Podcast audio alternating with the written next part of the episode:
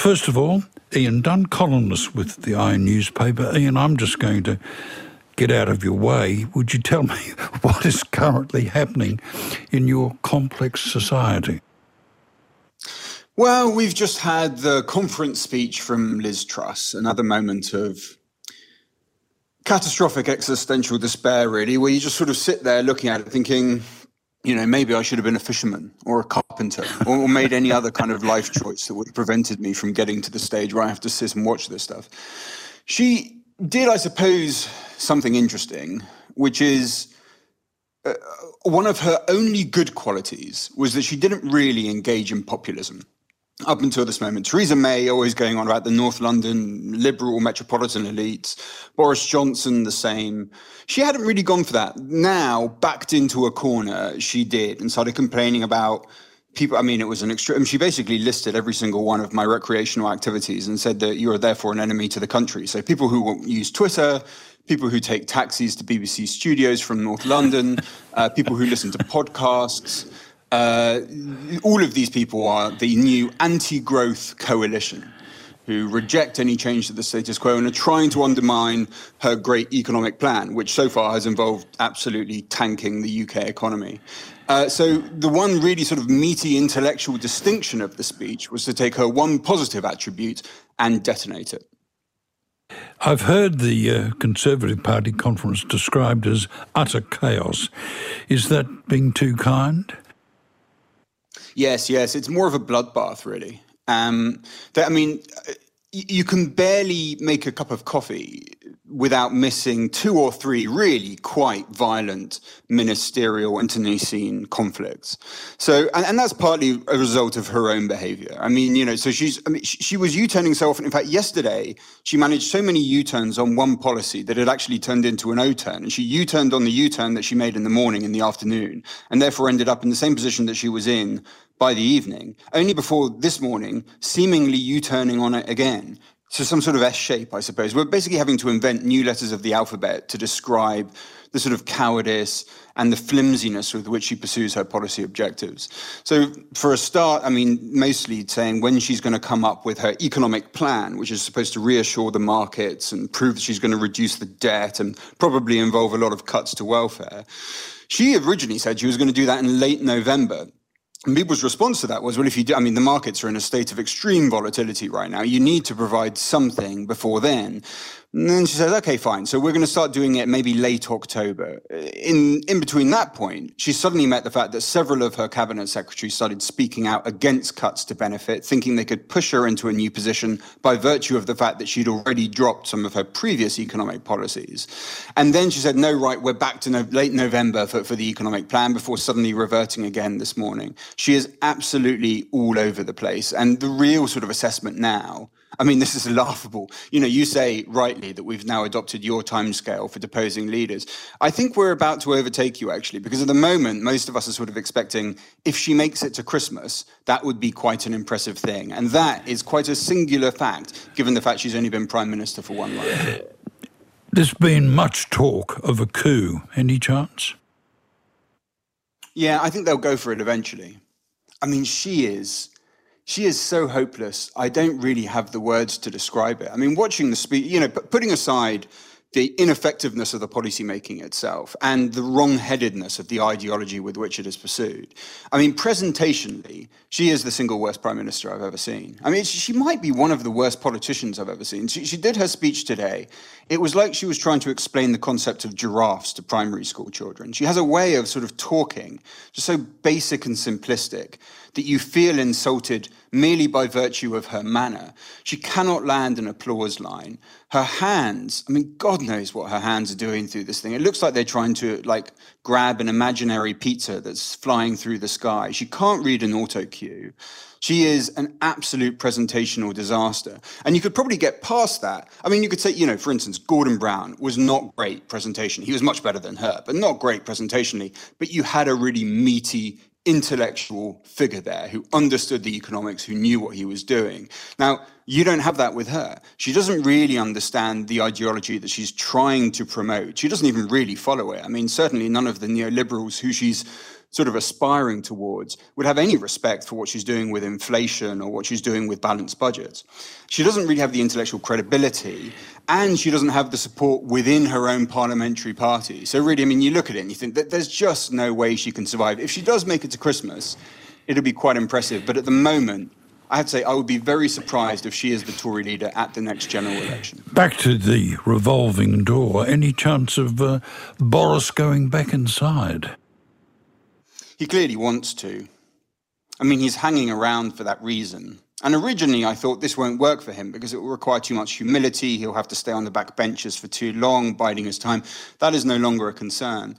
However, I don't think that they'll go back to him. I suspect that the Tory, but you know, it would just seem so bizarre to try out a new leader for a few months and then go back to the old one, who anyway was catastrophic in polling and you know had all of the problems that he had. There was a reason they got rid of him in the first place. I suspect they'll go for Michael Gove, who is this sort of very polite and intelligent, but but pretty morally suspect individual who's who's gone for leader before. He's always been on the sort of front bench of British politics throughout the last twelve years.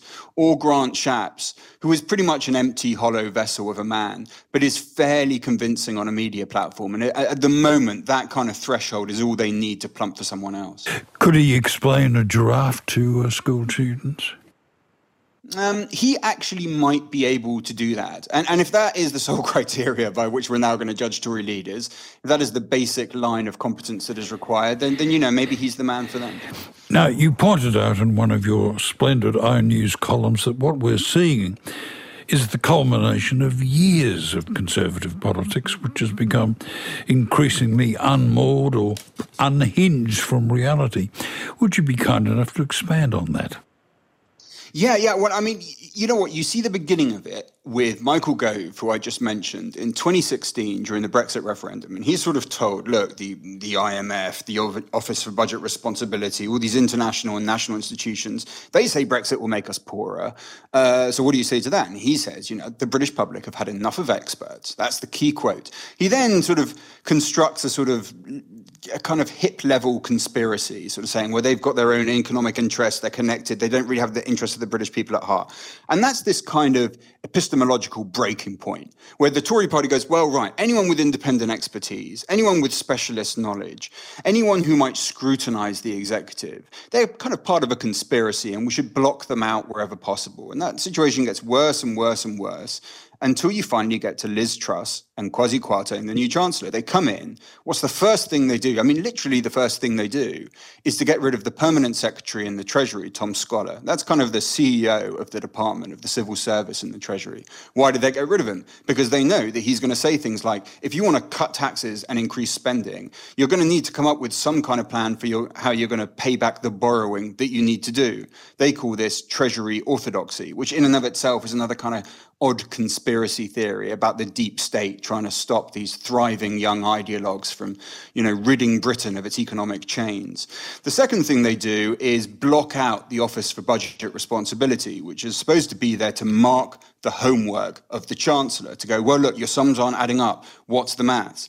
What you got then is the Chancellor going, I don't want to hear any of the maths. I don't want to hear any of the numbers. I just want to press ahead with what I'm going to do.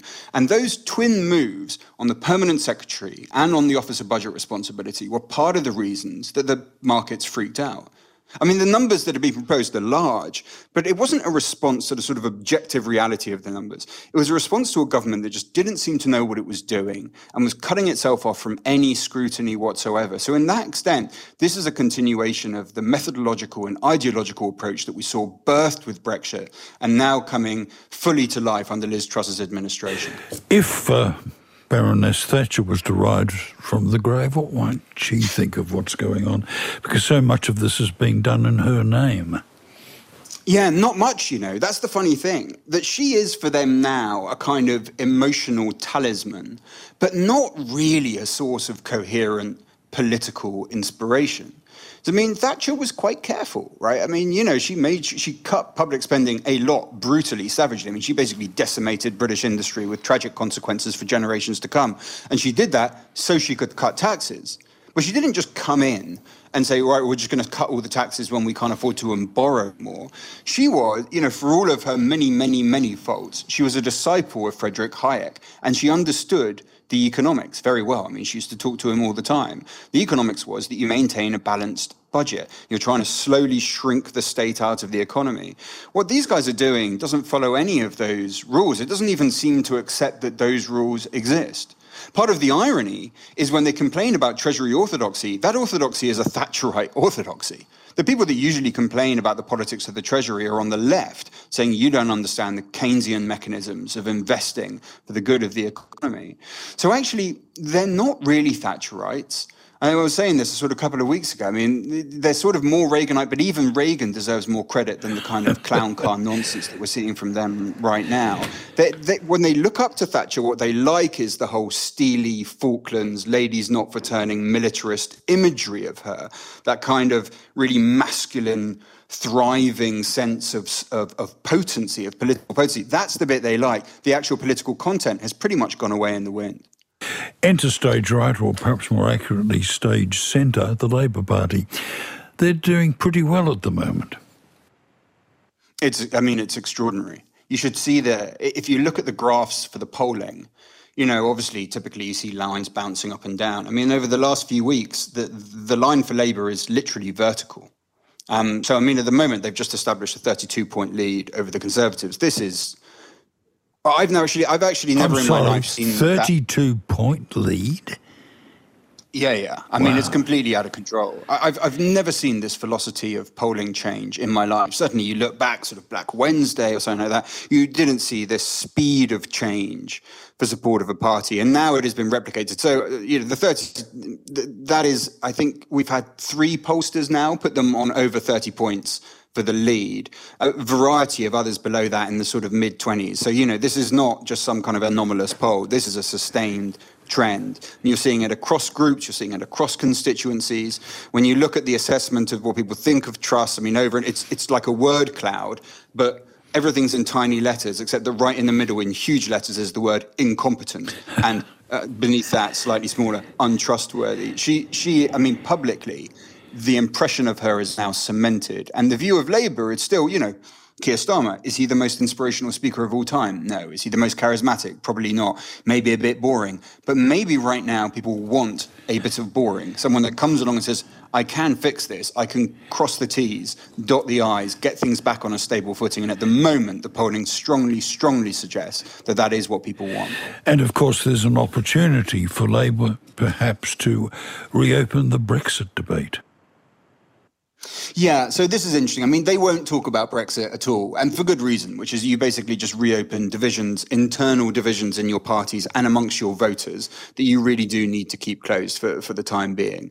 However, there's an opportunity that's suddenly opening for those of us who want to be back in the EU, which is the debate now is purely on growth, and it has to be. I mean, if Labour comes into power in two years' time, which it now looks very likely that they will, the first thing they're going to have to do is try and deal with the economy, the absolute mess of it that is being made now. And in that scenario, a whole different debate opens up, which won't be about should we rejoin the EU, but it will probably be should we rejoin the customs union, the European customs union, or maybe the European single market? And once that's there, once those kind of core engine room linkages between Britain and Europe start to be melded together once again, then all sorts of political opportunities open up. And just the sheer kind of weight of trading gravity that overlays on your political system starts to push you in that direction. So all of a sudden, it's still a twinkle in the eye at the moment. It's still a dream for medium term rather than anything that's about to happen. But suddenly all sorts of opportunities are opening up that weren't previously possible to us. Ian, thanks for that. Ian Dunt, columnist with the I newspaper, and author of that fine tome, How to Be a Liberal. G'day, potties. If you can't get enough of Canberra politics and you're missing Fran Kelly, head to the Party Room, the podcast where Fran and RN Brekkie presenter Patricia Karvelas unpick the week in politics. You'll find it on the ABC Listen app or wherever you get your podcasts.